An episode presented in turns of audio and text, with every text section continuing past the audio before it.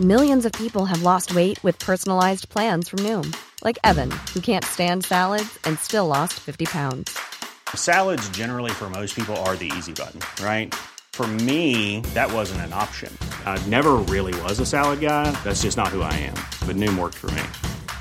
Get your personalized plan today at Noom.com. Real Noom user compensated to provide their story. In four weeks, the typical Noom user can expect to lose one to two pounds per week. Individual results may vary. When you're ready to pop the question, the last thing you want to do is second guess the ring. At Bluenile.com, you can design a one of a kind ring with the ease and convenience of shopping online. Choose your diamond and setting. When you find the one, you'll get it delivered right to your door. Go to Bluenile.com and use promo code LISTEN to get $50 off your purchase of $500 or more. That's code LISTEN at Bluenile.com for $50 off your purchase. Bluenile.com code LISTEN. Welcome to the Julia Hartley Brewer Daily. If you've missed any of my talk radio breakfast show, don't worry. We've put some of the punchiest bits of this morning's show into a bite sized podcast, the Julia Hartley Brewer Daily. Enjoy.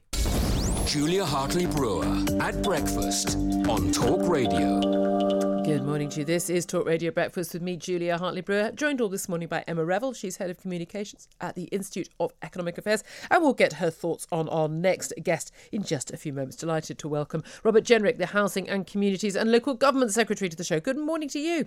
Good morning, Julia. Um, extraordinary morning uh, this morning. The leader of the free world, the President of the United States, Donald Trump, and his wife have uh, tested positive for coronavirus. Your reaction to that news?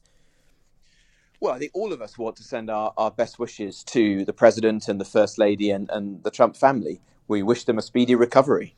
Um, now, let's come back to what's been happening here. I must ask you first up about uh, uh, the SNP uh, MP, Margaret Ferrier. Uh, she ignored COVID, uh, well, she got herself a COVID test, having felt unwell, didn't have the results, but travelled 700 miles to the House of Commons on the train. She then spoke in Parliament, got the test results, travelled back on the train uh, another 700 miles, and it wasn't until a few days later she told the her, her, her party that she had tested positive. She's broken the law five times. she has had the whip withdrawn uh, by uh, the SNP. Nicola Sturgeon has called her actions utterly indefensible. Um, should she resign as an MP? Well, I don't like to comment on individual cases. I've seen her statement. I'm aware of what she's done. It's now really a matter for her and her party, the SNP, as to what her political future is, and obviously for the police and the law enforcement authorities who I see are investigating this. Um, she was one of the people who criticised Dominic Cummings, uh, as did I, for what he did in his uh, road trip to Durham and back during the lockdown. You faced a lot of criticism over uh, your your decision to lock down at a family home, not not in London and not in your constituency. Um, do you understand why an awful lot of people, especially those facing uh, extra lockdown measures, 10 p.m. curfews, told they can't spend you know spend time with more than five other people at a time? Do you understand why a lot of people in this this country right now are getting really fed up with the notion that there is one rule for you lot and one rule for the rest of us.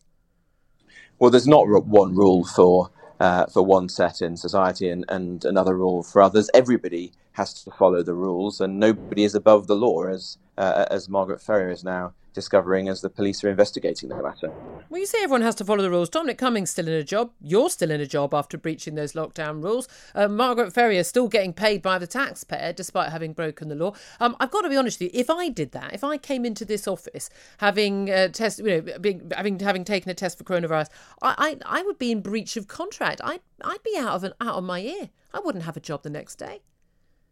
Well, it's clear that what she did was against the law uh, as you've said, and I'm not going to comment any further on that. For the rest of us, the national rules are now very clear. We've got to wash our hands, wear a mask, stay apart, abide by the rule of six, and then there are local restrictions beyond that in individual places that are being set by the government in uh, concert with local directors of public health. I, appear, I agree that can appear confusing at times, but if you live in those areas, then you need to go onto gov.uk or your local council's website, familiarise yourself with the rules, and obviously follow them. Everybody has to follow them. That is the way we avoid having further national restrictions, a blanket approach, which none of us want to see. Okay, well, what about, I mean, this idea of having local restrictions? We now got 25% of the country is now 16 plus million people currently living under these extra local restrictions, uh, um, on, on which we know that MPs don't have an individual vote on. However, the Mayor of Middlesbrough, Andy Preston, uh, he yesterday was very, very clear. He does not want the local lockdown measures. We're told these are supposed to be at the request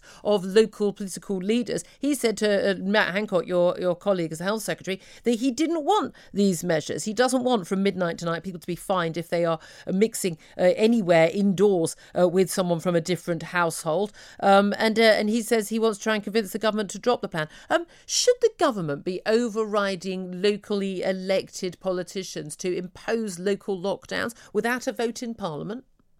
Well, well, firstly, Julia, nobody wants these measures. It's not a question of whether we want them; it's whether we need them to control the virus, to protect people's lives, and to prevent a wider blanket approach, which you know you don't want to see, I don't want to see further restrictions on other parts of the country. There are wide variances across the country. The number of cases in parts of the southwest are very low, as low as 10 or 20 per 100,000. In Knowsley, there are over 200 uh, cases per 100,000 people. So it's right to take a targeted, localized approach. With respect to uh, the comments by the mayor of Middlesbrough, I have to say I was surprised and disappointed by those. Uh, Middlesbrough Council did request further restrictions uh, be imposed with respect to their local area and were then in conversation with uh, the government as to what those measures should be. There might be some disagreement, I don't know, about the exact measures, uh, but certainly the local council, indeed the mayor, uh, was quoted as saying they wanted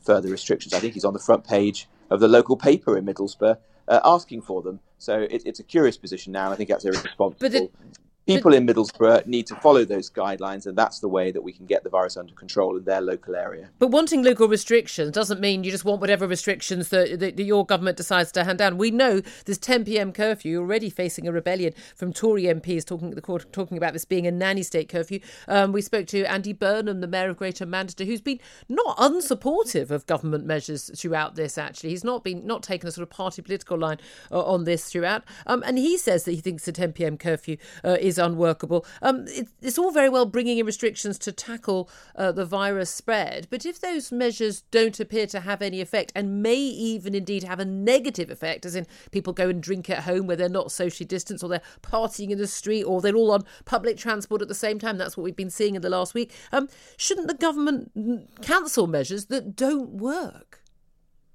Well, as I say, none of us want to see these restrictions. We listen to uh, the advice of the government scientists and to local directors of public health. No, you do, didn't for the 10 p.m. We, curfew.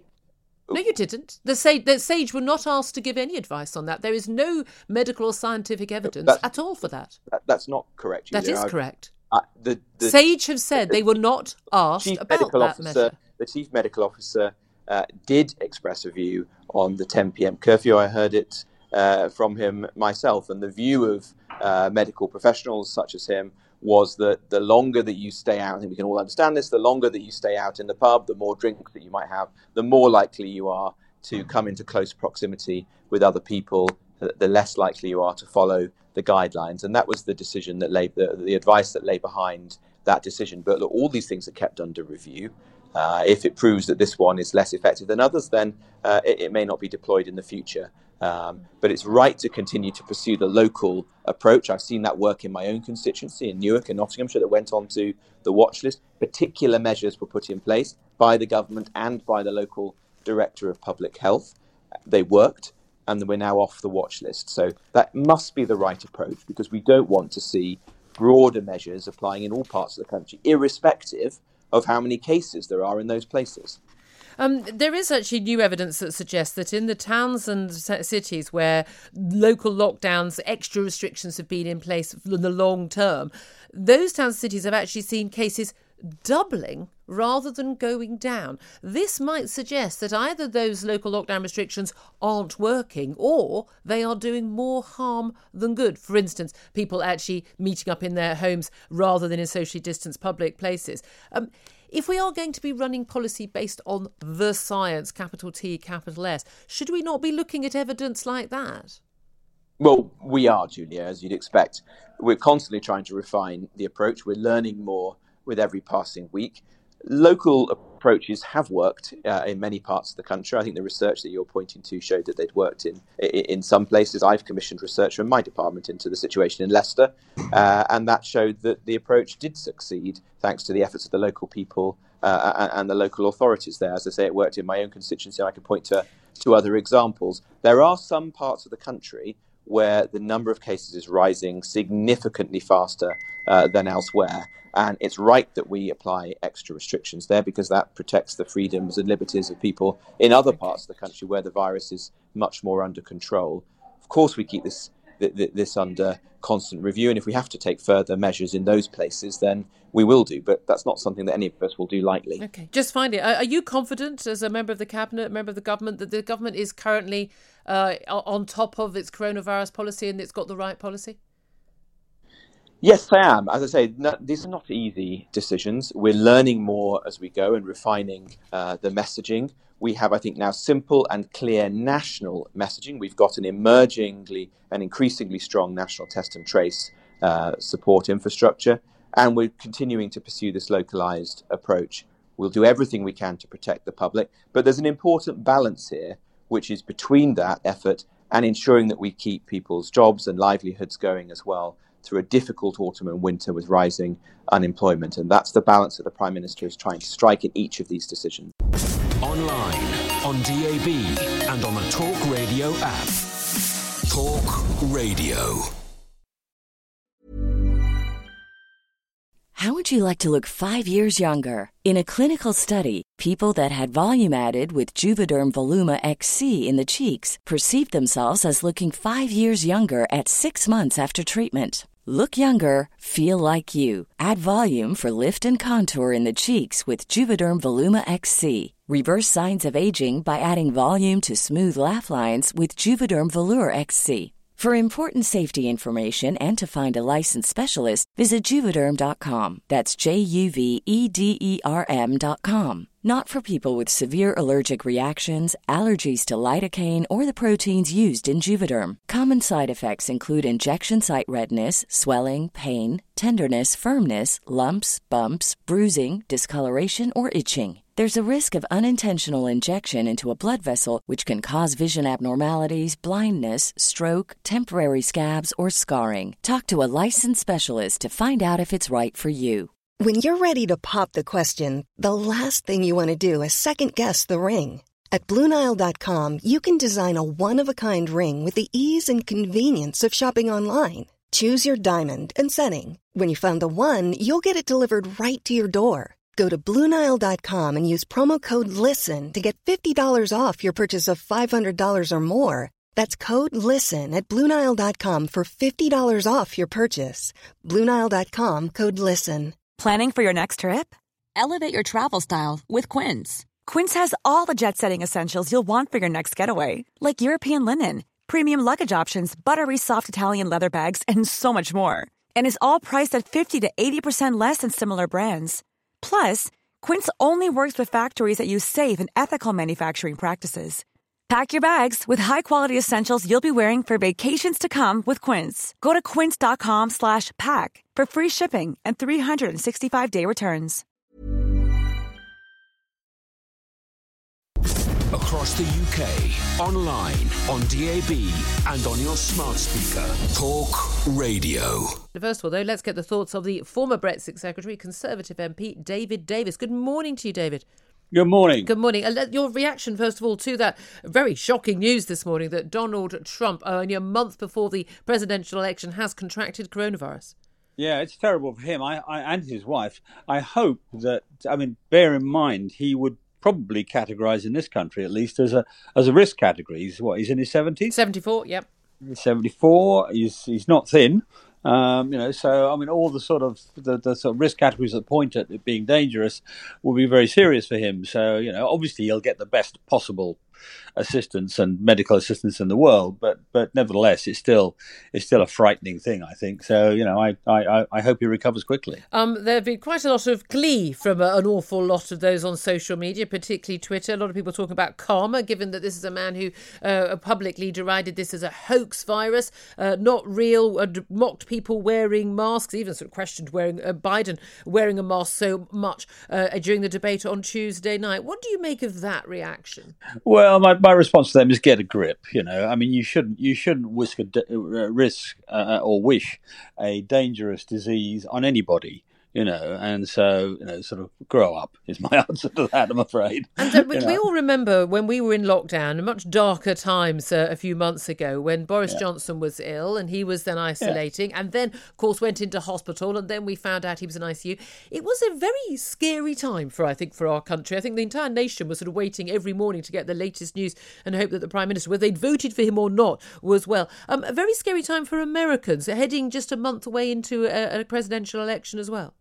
Yeah, dead right. I mean, th- these uh, people who are in the public eye, like like our prime minister, like the president, and many others for that matter, you know, people feel closer to them than than, uh, and they know more about them. And they can imagine it, it, it ceases to be a load of statistics. It ceases to be an r number. It ceases to be all those other things. It suddenly becomes somebody human and personal uh, and that you can imagine. So so of course it's scary. Of course it's worrying uh, as it as it as indeed it was with when when Boris had it. Uh, you know once somebody you you know about in detail has this it's much easier to imagine it yourself. You know, I think most people don't have any imagination about what what this would mean for themselves until it gets close, and this is one way of that happening. Indeed. Well, okay, let's turn our attention to what we originally invited you to talk about, and this is, of course, the um, the news yesterday that Ursula von der Leyen, uh, the uh, European Commission president, a uh, big press conference she did yesterday, just as I came off air, uh, saying that she had sent a letter of formal notice to the British government uh, yesterday morning uh, that the EU is taking a legal action against the UK over the the passing of the internal market bill, which overrides the Brexit divorce treaty, um, and that legal action will continue. Now, of course, it emerged very soon after that that uh, legal action is brought by the EU against member states all the time, including those who are very upset about uh, uh, that internal market bill Germany, France, Ireland, and the others. What do you make of this? Is this just a bit of grandstanding, a bit of theatre, or is this something we should take seriously? Well, um, uh, I don't think I, I, don't think it's something we should take terribly seriously. I mean, look, there, there, there are the first thing to understand is this was going to happen. Even if the EU didn't bring it, some member of the EU might have brought it, or even a citizen of the EU might have brought it. It was going to happen. The moment a minister said, We're doing something illegal, which I actually think he was wrong about, but the moment he said that, it, this was going to happen. Now, this could be one of two things. It could be a routine first step, you know, just as when you're doing any legal process, your lawyer says you've got to do this by this day and so on. It could be that. Uh, and that's what Mark Rutte, the, the Prime Minister of, uh, of Holland, of, of the Netherlands, uh, said yesterday. Or and I think more likely it's a little bit of posturing. It's a part of the negotiating process, uh, and it's a, it's an attempt to put a little bit more pressure on us. Uh, the thing to understand in all of this, uh, and you don't really get it in the British press, you don't get the understanding of the British press, is that the European Union will use every single lever available to them. You know, good, bad, or indifferent. It will use every single leader. That's what we've seen the last few years. You know, all sorts of wrong assertions, all sorts of claims are not true, all sorts of posturing, uh, and that's why I think we should just ignore it. I mean, the truth is, it will only be relevant in the event of no deal. Um, and under those circumstances, I'm not at all sure, frankly, how much leverage the European Union and its courts have over us. So, frankly, I'd, I'd shrug it off and say, well, so what? Let's get on with the negotiation. And in terms of those negotiations, Lord David Frost, our negotiator, Michel Barnier, the EU's chief negotiator, in Brussels today. Um, we are fast approaching that deadline uh, that, Don, that, uh, that, Boris Johnson imposed, 15th of October at the next EU summit. Uh, that's fast approaching, just 13 days away. We normally go into, what is it, two weeks of these so called tunnel talks where everyone turns off their phones and actually gets down to the technical detail of these talks. Are you hopeful? That sometime over this weekend, or maybe even later today, we are going to hear an announcement? No, not necessarily. Um, I mean, look, I understand the Prime Minister putting a uh, a deadline on it, but you know, the real deadline is the 31st December. Uh, and uh, even that could get stretched. So, no, I think what will happen is we'll have more posturing. We get better. We're, get, we're, we're getting closer. There's no doubt about that. You can actually see it and you can sense it.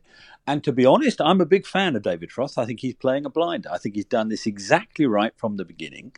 Um, and uh, you know, uh, the, the stance, the sort of tough-minded stance he's taken has been right all along uh, and it's beginning to show results. But you're still going to get backsliding. You're still going to get individual members of the European Union say, no, no, no, we want to hang on to our fish, or no, no, no, we can't allow them to have uh, uh, the the right to state aid or whatever. All those things will will will, will surge and go away, and surge and go away, and surge and go away. Uh, so my hunch, you know, I hope we do it in the next 15 days, but or 13 days. But my hunch is it'll still be going afterwards, and you know, although we've let them put the deadline down, truth is, if they came back the day after the deadline and said, actually, all right, we want to talk again about this thing, are we going to say no? I don't think so. Um, finally, you were one of the uh, rebels, the Tory rebels, threatening uh, on the issues of the government extending their emergency powers. In fact, we've mm. got you to thank. There was even a, a, vote on this, given that the government originally wanted two years for the powers before they had to be reviewed. Right. You were opposed on the six month amendment. Thank you for that, by the way. Um, what do you make of people like the Middlesbrough mayor and others who are now coming forward, and, and, and along with the rebels as well, talking about the nanny state 10 p.m. curfew, talk about measures being imposed from na- nationally uh, in terms of local areas, in terms of not actually what they've asked for. Um, do you think that there is now something of a mood change from the British people and their representatives in terms of what people will put up with regards to lockdown? Well, I think there's a mood change. Uh, I mean, I wouldn't, I wouldn't go with the mayor of Middlesbrough. I think he's unwise to sort of talk about effectively talk about breaking the law. No, That's he's very no. He was categorically clear he would not break the law. Right. Okay. Well, then, good. I mean, because that's that's that's very important. Uh, you know, the, the, to coin somebody else's phrase, we are all in this together. Um, so we've got to get it right, uh, and so uh, public officials have got to do the right thing. Uh, look, of course, there's a great deal of irritation. I mean, I think one of the most interesting comments in the Commons yesterday to Hancock was from Greg Clark. Now, you, I think you know Greg Clark. He's an incredibly reasonable, excessively reasonable person, really. He's one of these people who's so nice, you know. And he's turning around saying, Where's the evidence for this 10 o'clock curfew? You know? And we have we have for six months been basically accepting that the government knows best. Never a viewpoint I've ever subscribed to, but nevertheless, we have been for six months accepting they know best. And of course, over the course of that six months, they've had to reverse their line about a dozen times. Why? Because they didn't know best, because they hadn't done the science, because they hadn't thought it through properly, for whatever reasons. And what you're going to see now, and, uh, and partly as a result of the, the rebellion uh, in the last week, is you're going to see government having to justify it much more. And you're going to see a very skeptical public saying, why? More and more and more. Why? And that will deliver better government and we'll get a better outcome and we'll have less chance of another surge and less chance of another, uh, of another lockdown uh, because we're doing it properly. Ministers don't know best. Whitehall, frankly, as a decision making organisation, is not that great. Uh, and uh, what's going to happen now is Parliament's going to force the government to justify things. That's for everybody's good okay. because it means we'll get better outcome and also less damage. Online, on DAB and on the Talk Radio app. Talk Radio. No doubt at all. Biggest news this morning uh, is the news that uh, Donald Trump has tested positive for coronavirus alongside his wife uh, Melania. Uh, they, of course, uh, had to have tests after his aide Hope Hicks uh, tested positive after travelling on Air Force One, no one wearing a mask, to the presidential debate on Tuesday night. before we hear from Emma and go through more of the news, let's get the latest on this from Republicans overseas. Greg Swenson, who joins us now. Good morning to you, Greg. Good morning, Julia. Um, this is extraordinary news. We already know, knew that Donald Trump uh, had been uh, uh, quarantining, self isolating uh, after Hope Hicks tested positive, uh, but there are now very big concerns about the huge number of people he has been in contact with. Yeah, he is the president of the United States, and you know his schedule is demanding. And and look, there's no doubt he's you know been in contact with a lot of people, and you know so hopefully they'll execute some contact tracing. the one the one advantage being president, you know has is you know that that everybody who comes in contact with him you know is is vetted. And so i'm quite sure they have really uh, almost exact information on who he's who he's talked to, and you know even at the rallies they they register everybody. Yeah, indeed, and now he has, uh, been, you know, very famously held an awful lot of rallies, even an indoor rally. He denied this on Tuesday night, but he, I've seen the seen the video. It definitely happened, where pretty much no one was wearing a mask. Now there were no masks worn by Donald Trump or Melania or any other members of the family when they sure. flew to the presidential debate on Tuesday night. Everybody at that debate, uh, people in the crowd, people who were, um, you know, doing the filming, everything, they all had to test negative uh, before they were allowed into that hall. Um, so it does appear that, I mean, again, you can test negative and the next day have the virus. Obviously, we know that. Right. But it does appear, I mean, Hope Hicks, you know, do we do we have any idea where she thinks that she may, may have contracted the virus if she's the reason he's got it? Not not yet, and I think you know obviously the you know the White House and, and the, especially the president's inner circle is going to be tested you know consistently because of the risk to the president. I mean that's quite natural and, and wouldn't doesn't surprise anybody. Um, so look, I you know if anything the system worked. They were you know because because she was uh, tested on Wednesday and tested positive, and they, that way they can immediately test the president. So um, you know look in that sense the system worked, and I think you know obviously there's there's probably no one better situated for track and trace than the President of the United States. There is that. Now, of course, we saw here in the UK Boris Johnson, a much younger man uh, mm-hmm. in his 50s, get the virus, get very sick. Uh, we are told, you know, at death's door at one point in ICU. Yeah. A very, very, I've got to it's a very scary time, I think, for a lot of us in Britain. I think the whole yes, you're country right. was I, really. I remember yeah, that, yeah. We, we, were all very upset. Now, bearing in mind, Donald Trump is 74 years old. Uh, we're at a time where there was massive, uh, big uh, you know, strife in America at the time. There is no doubt at all this is going to unnerve a lot of people, particularly Trump fanatics who have believed his claims from early on that this is all a hoax, the virus is a hoax. He's come down with a hoax. I, am not sure there are a lot of um, Trump fanatics who thinks it thinks it's a hoax. I think that there's been pushback against the lockdowns for sure from Trump supporters, and but and so yeah, it might change the tone a bit, but I, I don't I don't necessarily agree that that there's a, a huge number of people that um, that think it's a hoax. But I do I do understand that conservatives by nature are against, generally speaking, against um, universal lockdowns. You know, I think protecting the vulnerable and perhaps using you know you know isolated lockdowns you know, and, and look, I'm not surprised that people didn't have masks on. It's not, you know, it's not mandatory. Um, I think people are willing to move on with their lives, and the president's been advocating that. Uh, well, not to be ridiculous about it, not to take un, unwarranted risks, but you know, he's the president of the United States. He's not going to walk around with a black mask on. It's just not his nature. He's an optimist. He's he's energetic. He's positive. And and look, you know, Julia, you're, you're right. He's in a high risk demographic in terms of his age. I know he's slightly overweight, but he's not, you know, he's not grotesquely overweight. He's not clinically obese, um, which is obviously a, a, risk or comorbidity. But he's not diabetic. He doesn't have any notable upper respiratory issues. So he doesn't check any of the boxes on comorbidities.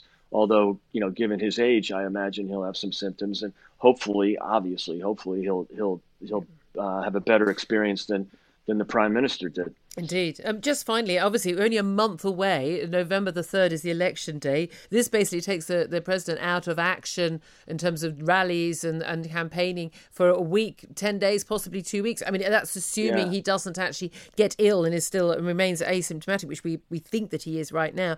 Um, it also, though, puts coronavirus and his handling of the pandemic centre stage, doesn't it? Because sure. you know, we yeah. wants to be is to be about the culture wars and, and you know what's happening in terms of uh, you know Black Lives Matter protests and like this is going to be all about coronavirus. Now, this is a, a very big risk for him. Possibly, uh, but but not necessarily. I mean, look, the biggest risk, obviously, Julia, is that he can't go out and campaign, which is one of his strong suits. You know, I, I think that, you know, that's something that could have an effect. But no, he'll he'll flip the switch. He'll he'll get the Zoom going in the in the White House, in the in the in the you know upstairs in the White House.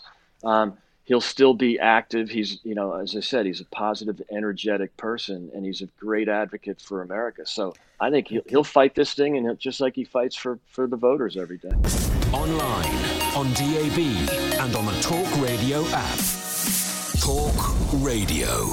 Thanks for listening to the Julia Hartley Brewer Daily. If you liked what you heard, please subscribe and give me a good review. And don't forget to catch me on the Talk Radio Breakfast Show every weekday from 6:30 until 10. Here's a cool fact a crocodile can't stick out its tongue. Another cool fact you can get short term health insurance for a month or just under a year in some states. United Healthcare short term insurance plans are designed for people who are between jobs, coming off their parents' plan, or turning a side hustle into a full time gig. Underwritten by Golden Rule Insurance Company, they offer flexible, budget friendly coverage with access to a nationwide network of doctors and hospitals. Get more cool facts about United Healthcare short term plans at uhone.com. Even when we're on a budget, we still deserve nice things. Quince is a place to scoop up stunning high end goods for 50 to 80% less than similar brands.